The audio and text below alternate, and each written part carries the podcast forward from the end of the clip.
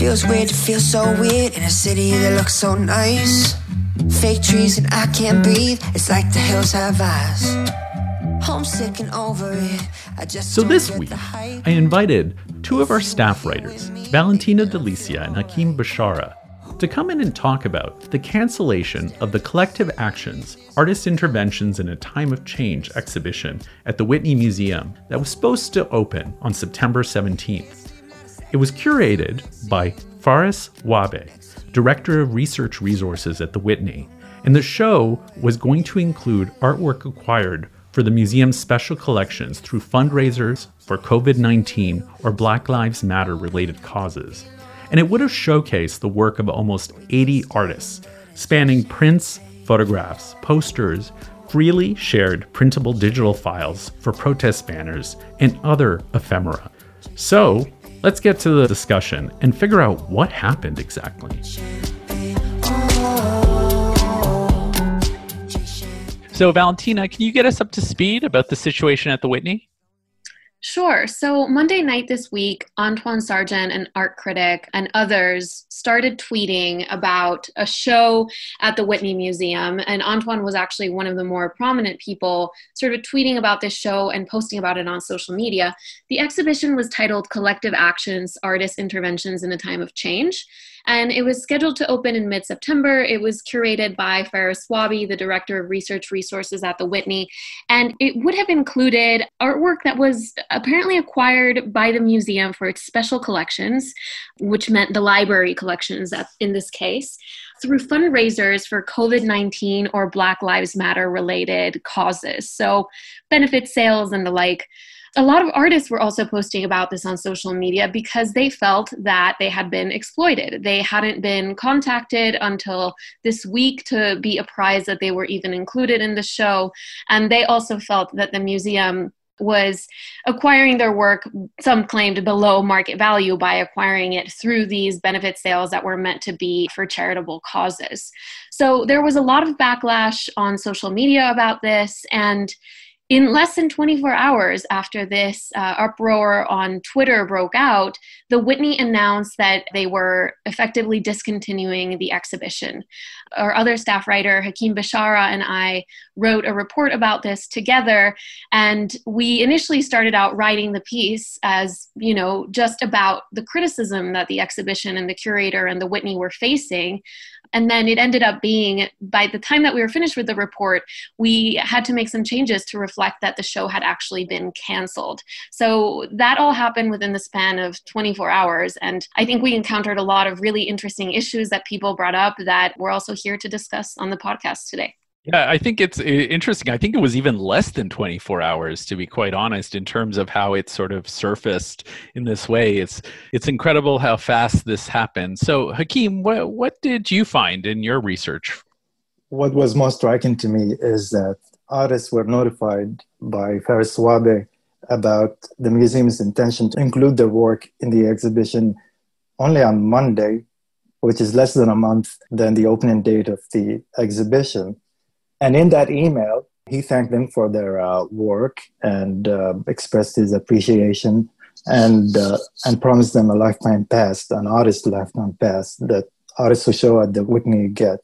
So that seemed very odd. The museum waited that long to just inform artists about uh, their intention to include their work in an exhibition. Yeah, the whole thing, I mean, the whole thing definitely seems a little odd in general. Now, what do we know about the curator of this exhibition? Because, I mean, it just doing, uh, you know, some research on my own, it does seem like his experience was more in archives and library. And I did wonder whether he was actually formally a curator at the Whitney. Do you have any idea, Hakim? Yes, he has a long career of archival work. He's been working at the Whitney for the past 10 years in the six, uh, last six years, he's been the director of the Research Resources Department at the museum. Before that, he managed the uh, museum's catalogs for four years. And in the past, he worked at various institutions, all in research positions, institutions like the Getty Institute in LA and Columbia University. It seems like I can't tell. We don't we don't know this for sure, but it seems like he this project was his initiative because even when the show was canceled, it was canceled by a letter that he sent to the artist with an apology and a promise to do better next time. It also, I mean, on the website when it was still active and the web page was up, it did list him as the curator. But I have to say, it did feel like an archival show. And I know the conversation in the hyperallergic office has been, uh, you know, very active as it always is. And uh, my first reaction was this must have been some type of archival show that's been being given a lot more attention, you know, and, and made to seem like an exhibition. But do we know exactly where it was going to be exhibited?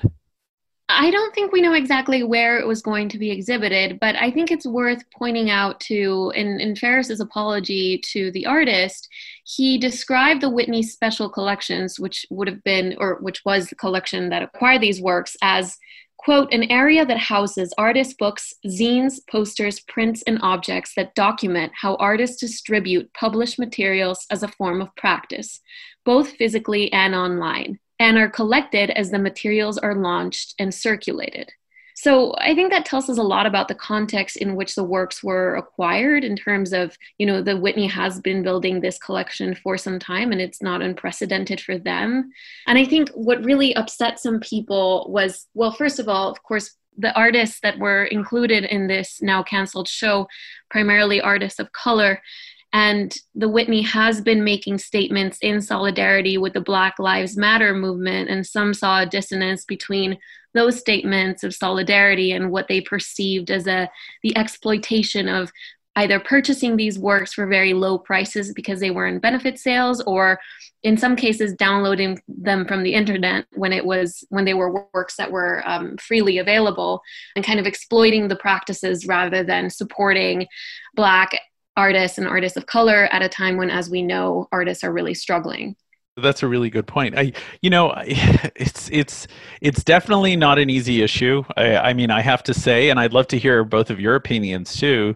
I have to say, it's it seems like a, a no-brainer that they should have probably reached out to the artists and figure out how their work was exhibited, or at least, you know, particularly at such a sensitive time when the work is still new.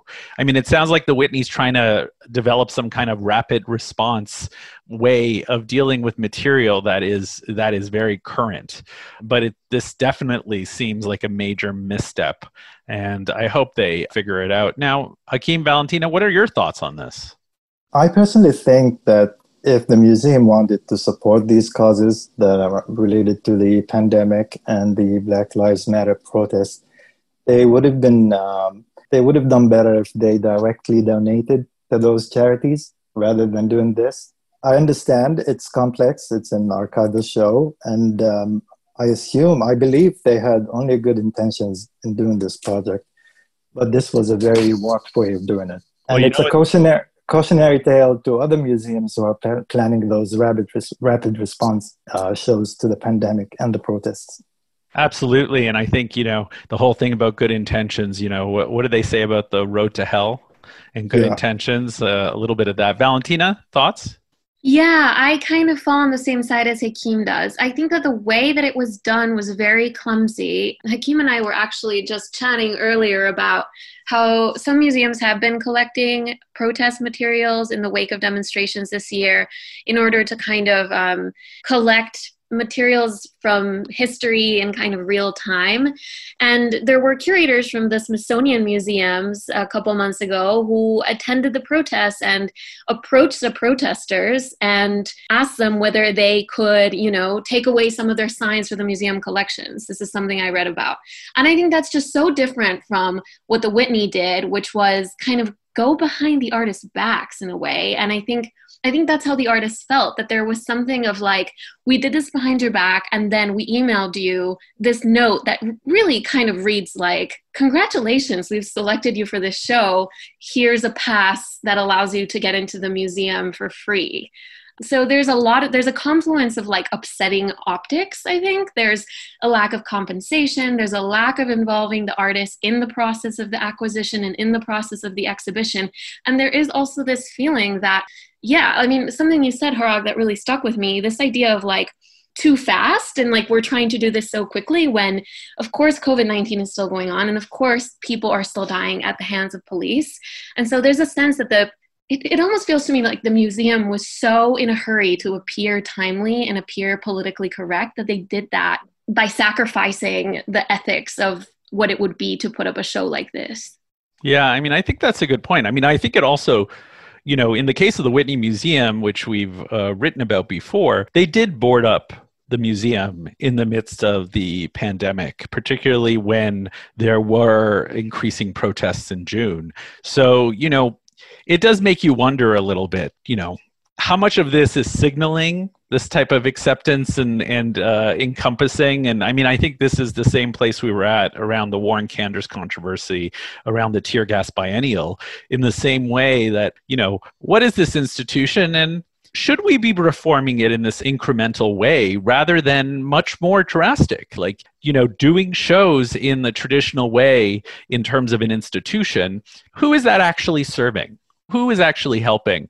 And i also don't like the idea that everything in the arts gets reduced only to money as well you know as well as like the idea that that people who are doing these different things i, I do wonder it's like how can we have this conversation that's much more uh, about the work but also understanding that there's a bigger system that needs to be interrogated as part of this?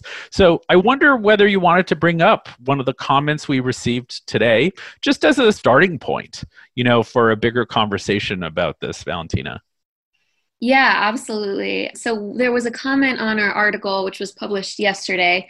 And I'm just going to read parts of it because I think it was uh, really interesting. And it was published by somebody who just used a username, not their full name. I'm going to just read it out now. They said, I don't think much was accomplished by frightening the Whitney into withdrawing the show.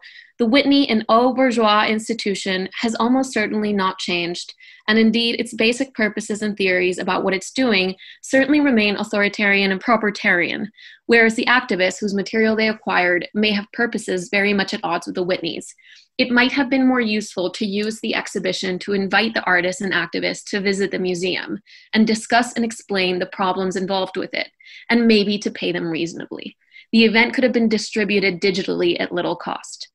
And so I think what this user is getting at and this reader is getting at, which I think is really interesting, is was it really a good outcome that the exhibition was canceled? And I think it's a fair point. And I think it opens up a whole nother side of this conversation, right? Absolutely. And I think, you know, I think people are also wondering what role museums should have and whether they should have a big role you know, in terms of some of these different things. Because institutionally, and I know in past conversations with Ariella Azoulay and, and other thinkers on this topic, people are really wondering whether these institutions should survive. And I don't mean that their objects should be dispersed and everything should happen, but the way they're structured and organized might reflect these exact systemic racism and systemic issues that the protests are about. And I, I want to point out for people who may be interested, this week we published an op ed piece by Betsy Bradley, who's the director of the Mississippi Museum of Art. And, you know, what was interesting about that is I think she was being very frank about the fact that what if you know museums have sort of you know run out of their purpose in the way that sort of like they they're sort of organized in how they deal with things today.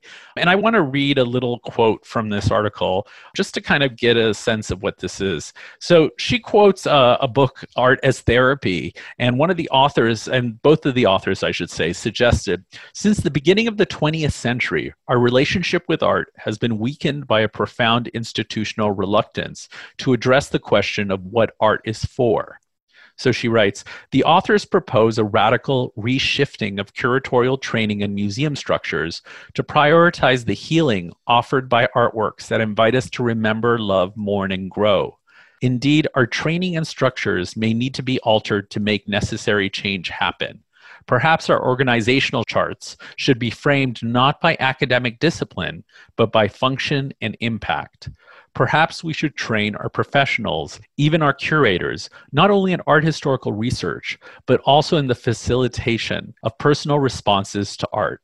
In other words, Perhaps all museum employees should take responsibility for the impact on the visitor of the objects we choose to display. And for those who are interested, the piece by Betsy Bradley is titled A Museum Director Asks What If Art Museums Can't Measure Up to the Present Moment?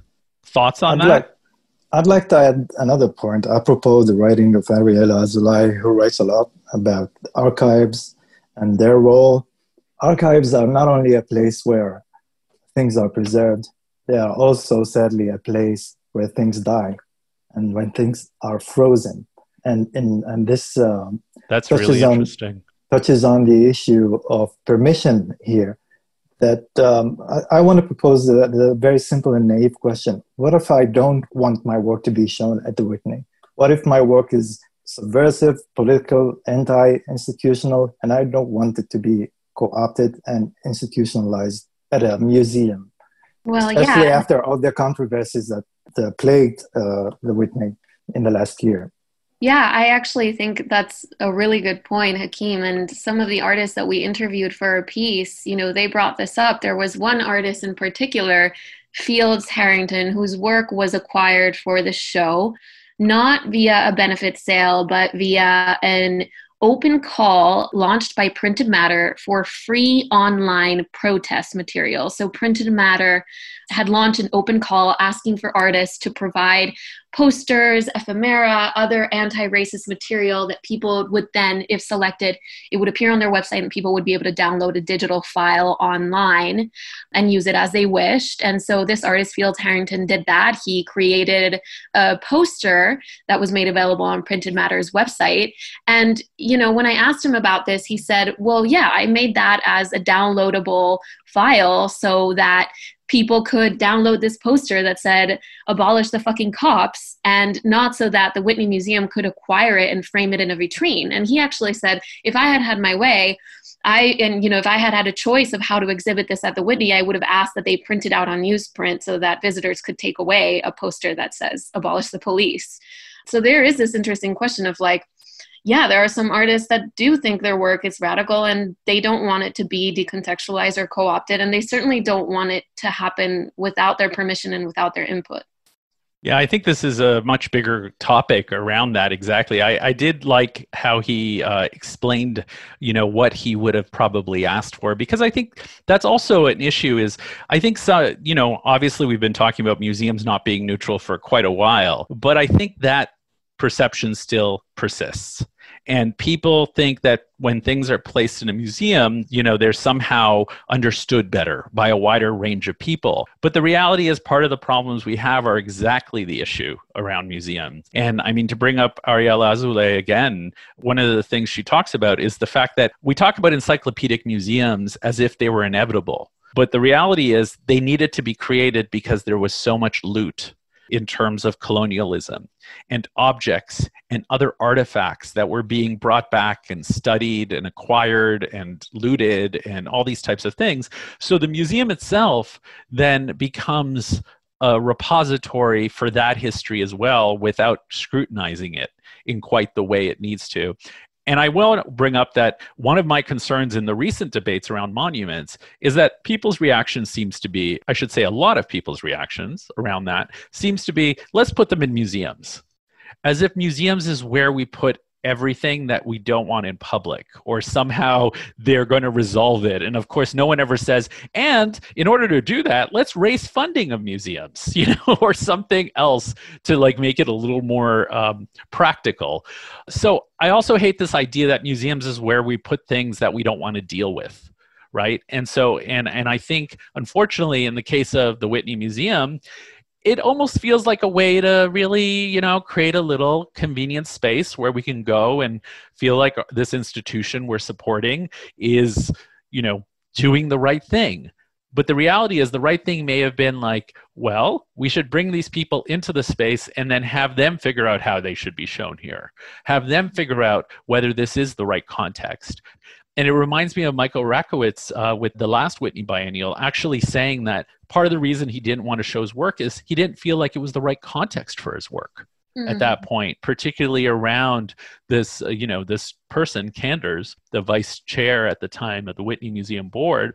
He didn't feel like it was the right place to put his artwork because the circumstances weren't appropriate or the environment wasn't appropriate. And he spoke about it in a way that somebody might talk about, you know, having the proper conditions, environmental conditions in a gallery or the proper, you know, informatics related to it. So I think that is going to be a new level of uh, maybe sensitivity the art community is going to have to understand because for so long only certain types of knowledge have been valued you know the art historical research this idea that somehow research is an end of itself is actually kind of frankly i'm going to say demented uh, because I don't think that research by itself should should really be the be all and end all. Because you know, hey, imperialism was built on research. A lot of things are built on research, and it doesn't necessarily always mean that the framework that researchers are using is good for a long term conversation. Yeah. A lot of things to talk about. So much, so much. But I'm glad we could yeah. have a little bit of insight from just our own conversation. So, anything you want to add, Hakim, Valentina? I would just say it became too easy to criticize museums, uh, especially lately when they're really being held accountable for tone deaf and uh, generally aloof and disconnected uh, from reality initiatives. And I'm begging museums, please make it harder on us to criticize you in the future. That's funny. Valentina, any thoughts? Yeah, yeah. I mean, one last thing I guess I wanted to add, and and I appreciate the point you made, Hrag, about uh, not everything being about the market. Certainly, it does seem like we're in a very market centric art world conversation sometimes. But I, I, was thinking that what the Whitney did of buying something, quote unquote, behind one's back, really what they did was enter an open market, acquire something, and then choose to exhibit it as something that was their property. And that's what's happening in the art market all the time, right? It's the secondary market auctions allow anybody, even if their views and ethics don't align with the artist or the work in question, to acquire an object and to then present it as they wish. And somebody might buy a very very radical piece of art at a gallery or at an auction house, and then choose to exhibit it in their million dollar country home, um, surrounded by collectors who are Trump supporters. And you know, and so there's this way in which what the Whitney did is already happening in so many other contexts that we don't talk about. But like Hakim said, museums, well, first of all, they're public, so they're serving a very different mission than private collectors. But there is a way in which it would be nice if they didn't make it so easy for us to criticize them. Absolutely. Yeah, I mean, I think that's a really good point. But I will point out that a lot of these museums don't consider themselves public because they don't actually get a lot of public funds. But in the case of the Whitney, as we reported, they received millions of dollars in PPP loans. So I do think it is a little harder to uh, have the museums claim that they don't, you know, don't survive on the support of the public. And of course, we've realized that the boards at museums are actually um, not what they say they are in many ways. So I will also say, as much as as museums have been doing a better job in some ways, one way they are not doing a better job is being more transparent about their organizations, their decision making, and the roles that people like on acquisition committees, on boards, actually have. I mean, the reality is we don't have an organizational chart of the Whitney Museum. And I think an institution like that, we should figure out how they're organized. And you know what? That's what we try to do every day. So thank you, Valentina and Hakim, for continuing to stay on top of the story and for giving us a little bit of insight. Thank you. Thank you, Hrag. And outside the people stare, it makes me wanna hide. Just wish that you were here, so now I'm checking flights. Rush home to be alone with you in paradise. The music for this episode is Champagne by Tyler James Bellinger missing you. I'm Hrag Vartanian, the editor in chief and co founder of Hyperallergic. Thanks for listening and stay safe. You know I struggle when I'm in LA. Would it be crazy if I got on a plane to you? So in the morning I can feel okay. We can stay in bed and drink champagne.